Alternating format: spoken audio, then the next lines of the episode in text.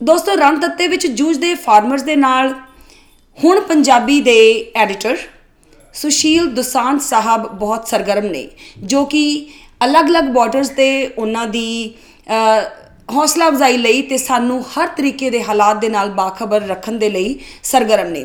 ਤੇ ਅੱਜ ਸਾਡੇ ਨਾਲ ਉਹ 에ਅਰ ਤੇ ਨੇ ਤੇ ਫੋਨ ਤੇ ਇੰਟਰਵਿਊ ਹੋਏਗੀ ਕਿਉਂਕਿ ਉੱਥੇ ਏਡੇ ਏਡੇ ਜੈਮਰਸ ਲੱਗੇ ਨੇ ਜਿਸ ਕਰਕੇ ਜ਼ੂਮ ਜਾਂ ਅ, ਦੀ ਹੋਰ ਕਿਸੇ ਵੀ ਤਰੀਕੇ ਦੀ ਉਹਨਾਂ ਦੇ ਨਾਲ ਇੰਟਰਵਿਊ ਅ, ਸਹੀ ਨਹੀਂ ਹੋ ਸਕਦੀ ਉਹਨਾਂ ਨੂੰ 에ਅਰ ਤੇ ਪਾਉਂਦੇ ਆ ਦਸਾਨ ਸਾਹਿਬ ਪ੍ਰੋਗਰਾਮ ਦੇ ਵਿੱਚ ਤੁਹਾਨੂੰ ਜੀ ਆਇਆਂ ਨੂੰ ਜੀ। ਬਹੁਤ ਸ਼ੁਕਰੀਆ ਦੀਪ ਸ਼ਿਖਾ ਬਰਾੜ ਜੀ ਤੇ ਆਗਾਜ਼ ਦਾ ਰਿਵਾਈਵਲ ਪ੍ਰੋਗਰਾਮ ਦੇ ਵਿੱਚ ਜੁੜਨ ਵਾਸਤੇ ਅਹ, ਤੁਸੀਂ ਮੈਨੂੰ ਜੋੜ ਰਹੇ ਹੋ ਤੁਹਾਡਾ ਸ਼ੁਕਰੀਆ ਧੰਨਵਾਦ ਤੇ ਜਿਹੜੇ ਸਾਨੂੰ ਤੁਹਾਨੂੰ ਦੇਖ ਰਹੇ ਨੇ ਸੁਣ ਰਹੇ ਨੇ ਤੇ ਮੈਨੂੰ ਸੁਣ ਰਹੇ ਨੇ ਉਹਨਾਂ ਸਾਰਿਆਂ ਦਾ ਵੀ ਬਹੁਤ ਬਹੁਤ ਧੰਨਵਾਦ। ਤੇ ਇਸ ਵਕਤ ਮੈਂ ਸਿੰਘੂ ਬਾਰਡਰ ਤੇ ਆ ਜੀ ਅਸੀਂ ਪਹਿਲੇ ਦਿਨ ਤੋਂ ਹੀ ਇੱਥੇ ਜੁੜੇ ਹੋਏ ਆ ਸਿੰਘੂ ਬਾਰਡਰ ਤੋਂ ਲੈ ਕੇ ਟਿਕਰੀ ਬਾਰਡਰ ਤੇ ਫਿਰ ਗਾਜ਼ੀਪੁਰ ਬਾਰਡਰ ਫਿਰ ਸ਼ਾਹਜਹਾਨ ਅਹ, ਪੁਰ ਬਾਰਡਰ ਜਿਹੜਾ ਰਾਜਸਥਾਨ ਵਾਲਾ ਤੇ ਪਰਸੋਂ ਅਸੀਂ ਪਲਵਲ ਚੌਕ ਸੀਗੇ ਜਿਹੜਾ ਆਗਰਾ ਹਾਈਵੇ ਹੈ। ਸੋ ਹਰ ਪਾਸੇ ਦੀ ਖਬਰ ਸਾਡੇ ਨਾਲ ਨਾਲ ਚੱਲ ਰਹੀ ਹੈ ਤੇ ਹਰ ਤਰ੍ਹਾਂ ਦਾ ਮਾਹੌਲ ਜਿਸ ਕਿਸਮ ਦਾ ਵੀ ਉੱਥੇ ਹੈ ਉਹ ਅਸੀਂ ਦੇਖ ਸੁਣ ਰਹੇ ਹਾਂ। ਤੇ ਉਹਦਾ ਹਿੱਸਾ ਹੈ। ਹਾਂਜੀ। ਇਹ ਨਹੀਂ ਕਿ ਅਸੀਂ ਜਿੱਦਾਂ ਦੀਪ ਸ਼ੇਖਾ ਬਰਾੜ ਜੀ ਤੁਸੀਂ ਕਿਹਾ ਵੀ ਹੌਸਲਾ ਤਾਂ ਹੈ ਹੀ ਇੱਕ ਦੂਜੇ ਦਾ ਵਧਾਉਣਾ ਹੀ ਹੁੰਦਾ ਪਰ ਅਸੀਂ ਇਸ ਅੰਦੋਲਨ ਦਾ ਹਿੱਸਾ ਹੈ ਤੇ ਕਿਉਂਕਿ ਅਸੀਂ ਸਮਝਦੇ ਹਾਂ ਕਿ ਕੇਵਲ ਕਿਸਾਨਾਂ ਦਾ ਅੰਦੋਲਨ ਨਹੀਂ ਹੈ ਇਹ ਇਹ ਆਮ ਜਨ ਦਾ ਅੰਦੋਲਨ ਹੈ। ਬਾਕੀ ਤੁਹਾਡੇ ਸਵਾਲ ਹੋਣਗੇ ਤੇ ਮੈਂ ਜਵਾਬ ਦੇਣ ਦੀ ਆਪਣੀ ਸਮਝ ਦੇ ਮੁਤਾਬਕ ਕੋਸ਼ਿਸ਼ ਕਰੂੰਗਾ। ਜੀ। ਹਾਂਜੀ। ਦੁਸਾਨ ਸਾਹਿਬ ਪਹਿਲੀ ਤਾਂ ਖਬਰ ਕਿਉਂਕਿ ਬੜਾ ਬਰਨਿੰਗ ਟੌਪਿਕ ਹੈ ਅੱਜ ਦਾ ਜਿਹੜੀ ਇਹ ਮੀਟਿੰਗ ਹੋਈ ਹੈ ਉਸ ਮੀਟਿੰਗ ਤੋਂ ਬਾਅਦ ਕੀ ਪ੍ਰਤੀਕਿਰਿਆ ਦੇਖ ਰਹੇ ਹੋ ਤੁਸੀਂ ਕਿਸਾਨਾਂ ਦੇ ਵਿੱਚ ਤੇ ਆਮ ਜਨਤਾ ਦੇ ਵਿੱਚ? ਦੇਖੋ ਜੀ ਜੀ ਜੀ ਮੈਂ ਸਮਝਦਾ ਹਾਂ ਕਿ ਮੈਂ ਦੇਖ ਵੀ ਰਿਹਾ ਸੁਣ ਵੀ ਰਿਹਾ ਸਾਰੇ ਲੋਕਾਂ ਨਾਲ ਗੱਲ ਵੀ ਹੋ ਰਹੀ ਹੈ।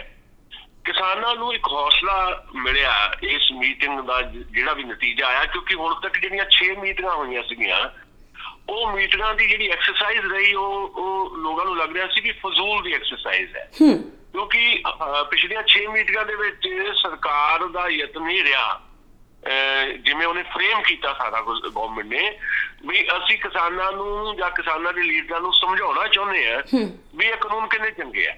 ਇਹ ਸੱਤਵੇਂ ਦੌਰ ਦੀ ਮੀਟਿੰਗ ਸੀ ਜਿਹਦੇ ਵਿੱਚ ਸਮਝਾਉਣ ਵਾਲੀ ਸੁਰ ਜਿਹੜੀ ਆ ਸਰਕਾਰ ਦੀ ਬਦਲ ਗਈ। ਜ਼ਿਆਦਾ ਤਰਲੇ ਵਾਲੀ ਸੁਰ ਆ ਗਈ। ਉਹ ਤਰਲੇ ਇਸ ਲੈਵਲ ਦੇ ਆ ਸਰਕਾਰ ਦੇ ਵੀ ਜਿਹੜੇ ਤਿੰਨ ਖੇਤੀ ਕਾਨੂੰਨ ਹੈ ਪਲੀਜ਼ ਉਹਦੇ ਵਿੱਚ ਜੋ ਮਰਜ਼ੀ ਚੇਂਜ ਕਰਾ ਲਓ। ਤੁਸੀਂ ਉਹ ਬਿਲਕੁਲ ਹੀ ਖ- ਅ, ਖਤਮ ਕਰਾ ਲਓ ਪਰ ਉਹਦੇ ਉਹਨੂੰ ਰੱਦ ਸ਼ਬਦ ਨਾ ਵਰਤੋ ਕਿਉਂਕਿ ਸਾਡੇ ਮੋਦੀ ਸਾਹਿਬ ਦੀ ਕਿਤੇ ਨਾ ਕਿਤੇ ਬਣੀ ਰਹਿ ਜੇ ਠੀਕ ਹੈ। ਇਹ ਤਰਲੇ ਆ ਪਰ ਤਰਲਿਆਂ ਦੇ ਨਾਲ ਨਾਲ ਜਿਹੜੇ ਦੋ ਜਿਹੜੇ ਆਰਡੀਨੈਂਸ ਹੈ ਇੱਕ ਆਰਡੀਨੈਂਸ ਤਾਂ ਜਿਹੜਾ ਜਾਰੀ ਹੋ ਚੁੱਕਾ ਹੈ ਜਿਹੜਾ 에ਅਰ ਪੋਲੂਸ਼ਨ ਦਾ ਆਰਡੀਨੈਂਸ ਹੈ ਜਿਹਨੂੰ ਆਪਾਂ ਸੌਖੇ ਤਰੀਕੇ ਨਾਲ ਸਮਝਣਾ ਹੋਵੇ ਤਾਂ ਜਿਹੜਾ ਪੰਜਾਬ ਦੇ ਜਾਂ ਭਾਰਤ ਦੇ ਕਿਸਾਨਾਂ ਨੂੰ ਪਰੇਸ਼ਾਨ ਕਰਨ ਵਾਲੀ ਜਿਹੜੀ ਕਲਾਜ਼ ਹੈ ਉਹਦੇ 'ਚ ਉਹ ਹੈਗੀ ਪਰਾਲੀ ਵਾਲੀ। ਬਿਲਕੁਲ। ਵੀ ਪਰਾਲੀ ਜੇ ਸਾੜੋਗੇ ਤਾਂ 1 ਕਰੋੜ ਰੁਪਏ ਦਾ ਜੁਰਮਾਨਾ ਤੇ 5 ਸਾਲ ਦੀ ਕੈਦ। ਹੂੰ। ਉਹ ਕਲਾਸ ਵਿੱਚੋਂ ਕੱਢ ਰਹੀ- ਕੱਢਣਾ ਮੰਨ ਗਈ ਸਰਕਾਰ ਉਹ ਕਹਿੰਦੇ ਵੀ ਇਹ ਅਸੀਂ ਲਿਆਵਾਂਗੇ ਤਾਂ ਜ਼ਰੂਰ ਮਤਲਬ ਬਿੱਲ ਤਾਂ ਰਹੇਗਾ ਪਰ ਇਹ ਚੋਂ ਇਹ ਜਿਹੜਾ ਜਿਹੜੀ ਇਹ ਕਲਾਸ ਹੈ ਕੱਢ ਦਿੰਦੇ ਹਾਂ ਅਸੀਂ ਵੀ ਕਿਸਾਨਾਂ ਤੇ ਇਹ ਇਫੈਕਟ ਨਹੀਂ ਕਰੇਗਾ। ਜਿਹੜੀਆਂ ਫੈਕਟਰੀਆਂ ਨੇ ਜਾਂ ਇੰਡਸਟਰੀ ਹੈ ਜਾਂ ਜਿਹੜੀ ਟਰਾਂਸਪੋਰਟ ਹੈ ਉਹਦੇ ਤੇ ਲਾਗੂ ਰਹੇਗਾ। ਸੋ. ਕਿਸਾਨਾਂ ਦੀ ਇਹ ਗੱਲ ਮੰਨੀ ਗਈ। ਇਸ ਮੀਟਿੰਗ ਦਾ ਅਗਲਾ ਨਤੀਜਾ ਇਹ ਨਿਕਲਿਆ ਕਿ ਜਿਹੜਾ ਇੱਕ ਜਿਹੜਾ ਇਲੈਕਟ੍ਰਿਸਿਟੀ ਅਮੈਂਡਮੈਂਟ ਬਿੱਲ 2020 ਜਿਹੜਾ ਲਿਆ ਰਹੀ ਸੀ ਸਰਕਾਰ ਉਹ ਵੀ ਰੋਕ ਰੋਕ ਲਿਆ ਸਰਕਾਰ ਨੇ ਕਿਉਂਕਿ ਉਹ ਉਹ ਬਿੱਲ ਜਿਹੜਾ ਆ ਬਿਜਲੀ ਸੋਧ ਬਿੱਲ 2020 ਉਹਦੇ ਨਾਲ ਸਾਰੀ ਬਿਜਲੀ ਜਿਹੜੀ ਆ ਪ੍ਰਾਈਵੇਟ ਹੱਥਾਂ 'ਚ ਚਲ ਜਾਣੀ ਸੀ ਤੇ ਕਿਸਾਨਾਂ ਨੂੰ ਇਹ ਲੱਗਦਾ ਸੀ ਵੀ ਜੇ ਪ੍ਰਾਈਵੇਟ ਹੱਥਾਂ ਚਲ ਗਈ ਤੇ ਜਿਹੜੀ ਸਬਸਿਡੀ ਦੇ ਤੌਰ ਦੇ ਉੱਤੇ ਸਾਡੀ ਐਗਰੀਕਲਚਰ ਵਾਸਤੇ ਸਾਡੀ ਖੇਤੀ ਵਾਸਤੇ ਮੁਫਤ ਬਿਜਲੀ ਸਾਨੂੰ ਮਿਲਦੀ ਉਹ ਵੀ ਖਤਮ ਹੋ ਜਾਣੀ ਹੈ। ਤੇ ਪ੍ਰਾਈਵੇਟ ਹੱਥਾਂ ਜਾਣ ਦੇ ਨਾਲ ਬਿਜਲੀ ਜਿਹੜੇ ਉਹਦੇ ਰੇਟ ਪਹਿਲੇ ਬਹੁਤ ਹੈ ਪੰਜਾਬ 'ਚ ਤਾਂ ਖਾਸ ਤੌਰ ਦੇ ਉੱਤੇ ਬਿਲਕੁਲ। 10 ਰੁਪਏ ਦੇ ਨੇੜੇ ਤੇ ਜਿਹੜੇ ਪਰ ਯੂਨਿਟ ਰੇਟ ਹੋ ਗਏ ਆ ਬਿਜਲੀ ਦੇ ਦੇਸ਼ 'ਚ ਸਾਰਿਆਂ ਨਾਲੋਂ ਜ਼ਿਆਦਾ। ਹੈ ਫਿਰ ਤਾਂ ਇਹ ਬਿਲਕੁਲ ਬੇਕਾਬੂ ਹੋ ਜਾਣਾ ਜਿੱਦਾਂ ਬਾਕੀ ਜਿਹੜੀ ਪ੍ਰਾਈਵੇਟ ਸੈਕਟਰ ਨੇ ਉਹਨਾਂ ਨੇ ਜਿੱਦਾਂ ਤਬਾਹੀ ਮਚਾਈ ਹੋਈ ਹੈ ਸਾਡੇ ਜਿਹੜਾ ਪਬਲਿਕ ਸੈਕਟਰ ਨੂੰ ਖਤਮ ਕਰਨ ਤੋਂ ਬਾਅਦ ਇਹਦੇ ਬਿਜਲੀ ਵਾਲਾ ਕੰਮ ਹੋ ਜਾਣਾ ਤਾਂ ਉਹ ਵੀ ਸਰਕਾਰ ਮੰਨ ਗਈ ਵੀ ਅਸੀਂ ਉਹ ਨਹੀਂ ਲੈ ਕੇ ਆਉਂਦੇ ਸੋ ਇਸ ਮੀਟਿੰਗ ਨੇ ਜਿਹੜੀ ਅਗਲੀ 4 ਜਨਵਰੀ ਦੀ ਮੀਟਿੰਗ ਰੱਖ ਲਈ ਹੈ। ਉਸ ਮੀਟਿੰਗ ਤੱਕ ਜਾਂਦਿਆਂ ਜਾਂਦਿਆਂ ਇਹਦਾ ਮਾਹੌਲ ਕ੍ਰੀਏਟ ਕਰ ਦਿੱਤਾ ਹੈ ਵੀ ਅਗਲੀ ਮੀਟਿੰਗ 4 ਜਨਵਰੀ ਵਾਲੀ ਦੇ ਵਿੱਚ ਸਰਕਾਰ ਹੋਰ ਜ਼ਿਆਦਾ ਚੁੱਕੇਗੀ ਸੋ ਲੋਕ ਇਹ ਦੇਖ ਰਹੇ ਆ ਕਿਸਾਨ ਇਹ ਦੇਖ ਰਹੇ ਆ ਵੀ ਸਟੈਪ ਬਾਈ ਸਟੈਪ ਜਿਹੜੀ ਹੈ ਕਿਸਾਨਾਂ ਦਾ ਇਹ ਅੰਦੋਲਨ ਕੁਝ ਜਿੱਤਾਂ ਜਿਹੜੀਆਂ ਦਰਜ ਕਰਦਾ ਜਾ ਰਿਹਾ ਭਾਵੇਂ ਇਹਨੂੰ ਮੁਕੰਮਲ ਜਿੱਤ ਨਹੀਂ ਕਿਹਾ ਜਾ ਸਕਦਾ ਇਹ ਅੰਸ਼ਕ ਜਿੱਤ ਹੈ ਪਰ ਮੁਕੰਮਲ ਜਿੱਤ ਵੱਲ ਵਧਦੇ ਹੋਏ ਕਦਮਾਂ ਦੀ ਨਿਸ਼ਾਨਦੇਹੀ ਇਸ ਮੀਟਿੰਗ 'ਚ ਹੋਈ ਹੈ। ਸੋ ਸੋ ਕਹਿਣ ਦਾ ਮਤਲਬ ਕਿ ਜਿਹੜਾ ਅੱਜ ਕਿਸਾਨ ਦਾ ਨੂਨ ਸਰਕਾਰ ਨੇ ਖਾਦਾ ਹੈ ਤੇ ਉਹਦੇ ਨਾਲ ਹਲਾਲੀ ਹੋਏਗੀ ਹਰਾਮੀ ਨਹੀਂ ਕਰੇਗੀ ਸਰਕਾਰ ਨਹੀਂ ਦੇਖੋ ਸਰਾ- ਸਰਕਾਰ ਜਿਹੜੀ ਜਿਸ ਕਿਸਮ ਦੀ ਗਵਰਨਮੈਂਟ ਇਸ ਵੇਲੇ ਹਿੰਦੁਸਤਾਨ ਦੇ ਵਿੱਚ ਹੈ। ਤੇ ਜਿਵੇਂ ਉਹਨੇ ਸ਼ੁਰੂ ਤੋਂ ਨਰਿੰਦਰ ਮੋਦੀ ਹੋਰਾਂ ਦੀ ਸਰਕਾਰ ਨੇ ਸ਼ੁਰੂ ਤੋਂ ਪਹਿਲੇ ਦਿਨ ਤੋਂ ਜਿਸ ਕਿਸਮ ਦੇ ਹਮਲੇ ਜਿਹੜੇ ਜਨਤਕ ਅਦਾਰੇ ਆ ਜਿਹਨੂੰ ਆਪਾਂ ਪਬਲਿਕ ਸੈਕਟਰ ਕਹਿੰਦੇ ਉਹਦੇ ਤੇ ਕੀਤੇ ਆ। ਤੇ ਉਹਦੇ ਨਾਲ ਜਿਵੇਂ ਵੱਖ-ਵੱਖ ਕਾਨੂੰਨ ਲਿਆਂਦੇ ਗਏ ਆ ਜਾਂ ਮਿਸਾਲ ਦੇ ਤੌਰ ਤੇ ਨੋਟਬੰਦੀ ਕੀਤੀ ਗਈ ਗਲਤ ਕਿਸਮ ਦੀ ਜੀਐਸਟੀ ਕੀਤੀ ਗਈ ਫਿਰ ਕਸ਼ਮੀਰ ਨੂੰ ਤਿੰਨ ਟੋਟਿਆਂ 'ਚ ਕਰ ਦਿੱਤਾ ਗਿਆ ਧਾਰਾ 370 ਖਤਮ ਕਰ ਦਿੱਤੀ ਗਈ 35 ਏ ਕਸ਼ਮੀਰ ਨੂੰ ਖਤਮ ਕਰ ਦਿੱਤੀ ਗਈ। ਇਹਦੀ ਵਿਆਖਿਆ 'ਚ ਨਹੀਂ ਮੈਂ ਜਾਣਾ ਚਾਹੁੰਦਾ। ਫਿਰ ਨਾਗਰਿਕਤਾ ਸੋਧ ਕਾਨੂੰਨ ਜਿਹੜਾ ਲਿਆਂਦਾ ਗਿਆ ਸੀ ਇਹ ਜਿਹਨੂੰ ਕਿਹਾ ਜਾਂਦਾ ਐਨਆਰਸੀ ਲਿਆਂਦਾ ਗਿਆ ਇਹਦੇ ਤੇ ਵਿਰੋਧ ਤਾਂ ਹੋਇਆ ਸਾਰੇ ਦੇਸ਼ ਦੇ ਵਿੱਚ ਪਰ ਉਹ ਵਿਰੋਧ ਇਸ ਕਿਸਮ ਦਾ ਨਹੀਂ ਸੀ ਜਿਸ ਵਿਰੋਧ ਨੇ ਇਹ ਸਰਕਾਰ ਨੂੰ ਮਜਬੂਰ ਕਰ ਦਿੱਤਾ ਹੋਵੇ ਡਾਇਲੋਗ ਦੀ ਟੇਬਲ ਤੇ ਆਉਣ ਵਾਸਤੇ। ਰਾਈਟ ਇਹ ਕਿਸਾਨ ਅੰਦੋਲਨ ਇੱਕ ਇਸ ਤਰ੍ਹਾਂ ਦਾ ਜ਼ਰੀਆ ਬਣ ਗਿਆ ਵੀ ਜਿਹੜੀ ਸਰਕਾਰ ਕਹਿੰਦੀ ਸੀ ਕਿ ਇਹ ਜਿਹੜੇ ਜਿਹੜੇ ਲੋਕ ਸੜਕਾਂ ਤੇ ਬੈਠੇ ਆ ਇਹਨੂੰ ਲੀਡ ਕਰਨ ਵਾਲੀ ਜਿਹੜੀ ਲੀਡਰਸ਼ਿਪ ਹੈ ਇਹ ਤਾਂ ਸਾਡੇ ਸਟੈਂਡਰਡ ਦੀ ਹੈ। ਨਹੀਂ ਅਸੀਂ ਇਹਨਾਂ ਗੱਲ ਨਹੀਂ Right. ਅਸੀਂ ਇਹਨਾਂ ਨਾਲ ਗੱਲ ਨਹੀਂ ਕਰਨੀ ਉਹ ਸਰਕਾਰ ਇਹਨਾਂ ਨਾਲ ਗੱਲ ਕਰਨ ਵਾਸਤੇ ਮਜਬੂਰ ਹੋ ਰਹੀ ਹੈ ਬਾਰ-ਬਾਰ ਗੱਲ ਕਰਨ ਅਹ ਕਰਨ ਵਾਸਤੇ ਮਜਬੂਰ ਹੋ ਰਹੀ ਹੈ ਤੇ ਸਟੈਪ ਬਾਈ ਸਟੈਪ ਉਹ ਝੁਕਦੀ ਜਾ ਰਹੀ ਹੈ। ਪਰ ਇਹਦਾ ਮਤਲਬ ਇਹ ਨਹੀਂ ਕਿ ਉਹ ਨਮਕ ਹਲਾਲੀ ਤੇ ਆ ਗਈ ਹੈ। ਹਾਲੇ ਵੀ ਕੋਈ ਸ਼ਰਾਰਤ ਹੋ ਸਕਦੀ ਹੈ। ਹਜੇ ਵੀ ਸ਼ਰਾਰਤ ਹੋ ਸਕਦੀ ਹੈ।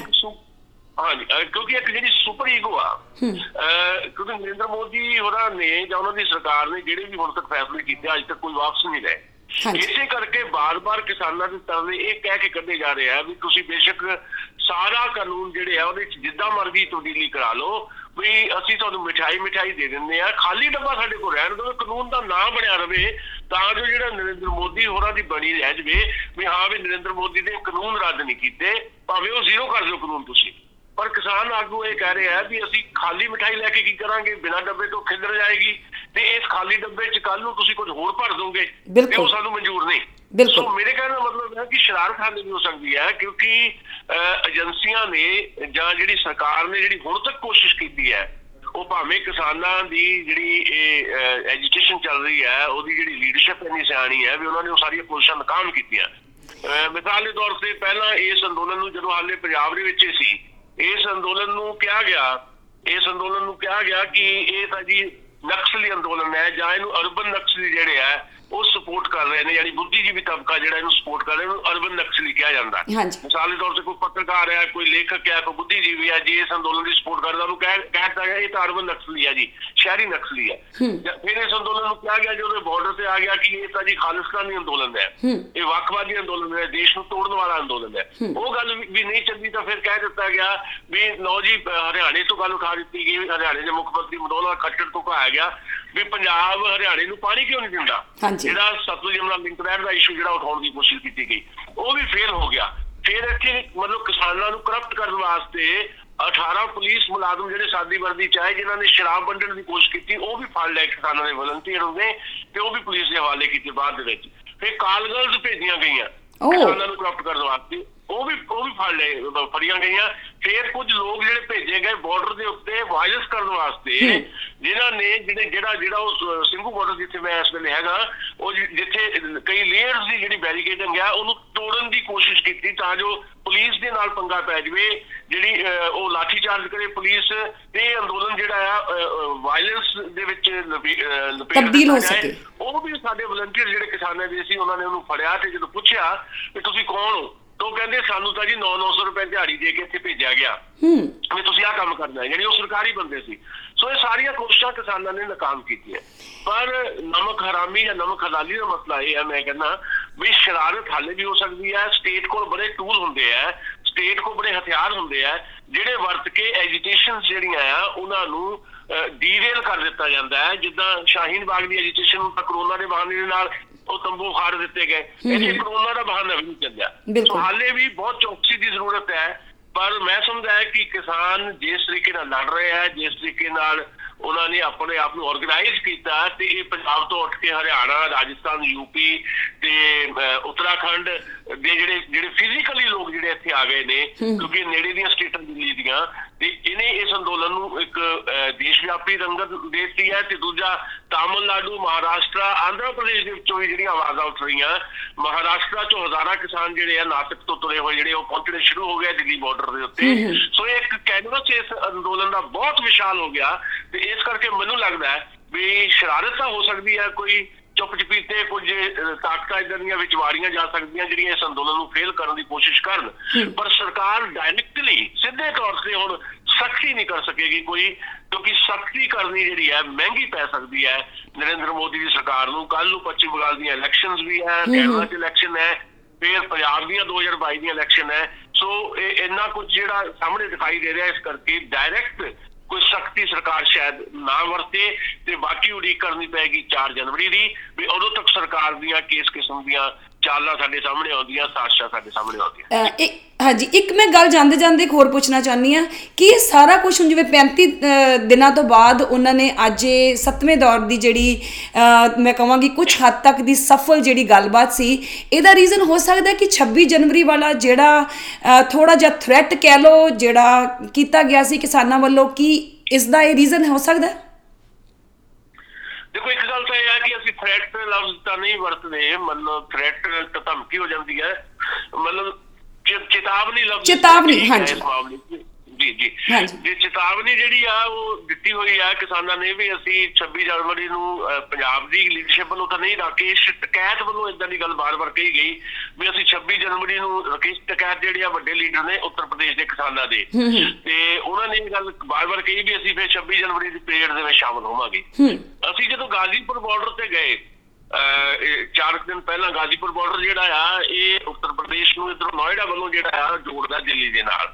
ਹਾਂਜੀ। ਤੇ ਉਹ ਉੱਥੇ ਉੱਥੇ ਕੁਝ ਕਿਸਾਨਾਂ ਨਾਲ ਜਿਹੜੇ ਉੱਤਰ ਪ੍ਰਦੇਸ਼ ਤੇ ਹਰਿਆਣੇ ਦੇ ਰਾਜਸਥਾਨ ਦੇ ਤੇ ਬਿਹਾਰ ਦੇ ਕਿਸਾਨ ਇਕੱਠੇ ਬੈਠੇ ਸੀ ਆਪਣੀ ਸਾਂਝੀ ਸਾਥ ਲਾ ਕੇ। ਉਹਨਾਂ ਨਾਲ ਜਦੋਂ ਅਸੀਂ ਗੱਲ ਕਰ ਰਹੇ ਸੀ ਉਹਨਾਂ ਨੇ ਵੀ ਇਦਾਂ ਦੀ ਗੱਲ ਕਹੀ। ਉਹਨਾਂ ਨੇ ਕਿਹਾ ਕਿ 26 ਜਨਵਰੀ ਤੋਂ ਬਾਅਦ ਤੁਸੀਂ ਦੇਖੋਗੇ ਵੀ ਇਸ ਦੇਸ਼ ਦੀ ਤਸਵੀਰ ਬਦਲਣ ਵਾਲੀ ਹੈ। ਅਸੀਂ ਉਹਨਾਂ ਨੂੰ ਪੁੱਛਿਆ ਵੀ ਤੁਸੀਂ ਕਿਸ ਬਿਨਾਂ ਤੇ ਕਹਿੰਦੇ ਹੋ? ਤਾਂ ਉਹਨਾਂ ਨੇ ਬੜੀ ਸਾਫ਼ ਜੀ ਗੱਲ ਕੀਤੀ ਵੀ ਜਿਹੜੀ ਆ ਫੌਜ ਜਾਂ ਪੁਲਿਸ ਸਾਡੇ ਆਲੇ ਦੁਆਲੇ ਖੜੀ ਹੈ ਇਹ ਕੌਣ ਹੈ? ਇਹ ਸਾਡੇ ਭਰਾ ਭਤੀਜੇ ਇਹ ਸਾਡੇ ਘਰਾਂ ਚੋਂ ਆ ਕਿਸਾਨਾਂ ਦੇ ਘਰਾਂ ਚੋਂ ਆ। ਜਿਹੜਾ ਸਰਹੱਦ ਤੇ ਬੰਦਾ ਜਿਹੜਾ ਸ਼ਹੀਦ ਹੋ ਰਿਹਾ ਹੈ ਫੌਜੀ ਸਾਡਾ ਉਹ ਸਾਡਾ ਭਰਾ ਭਤੀਜਾ ਹੀ ਆ। ਤੇ ਜਿਸ ਦਿਨ ਅਸੀਂ ਕਹਿਤਾ ਵੀ ਸਾਡੇ ਆਪਣੇ ਮੁੰਡਿਆਂ ਨੂੰ ਆਪਣੇ ਭਰਾਵਾਂ ਨੂੰ ਇਹ ਸੱਦਾ ਦਿੱਤਾ ਵੀ ਅਸੀਂ ਨਹੀਂ ਬਚਣਾ ਤੇ ਤੁਸੀਂ ਸਰਹੱਦਾਂ ਤੇ ਰਹਿ ਕੇ ਕੀ ਕਰੋਗੇ।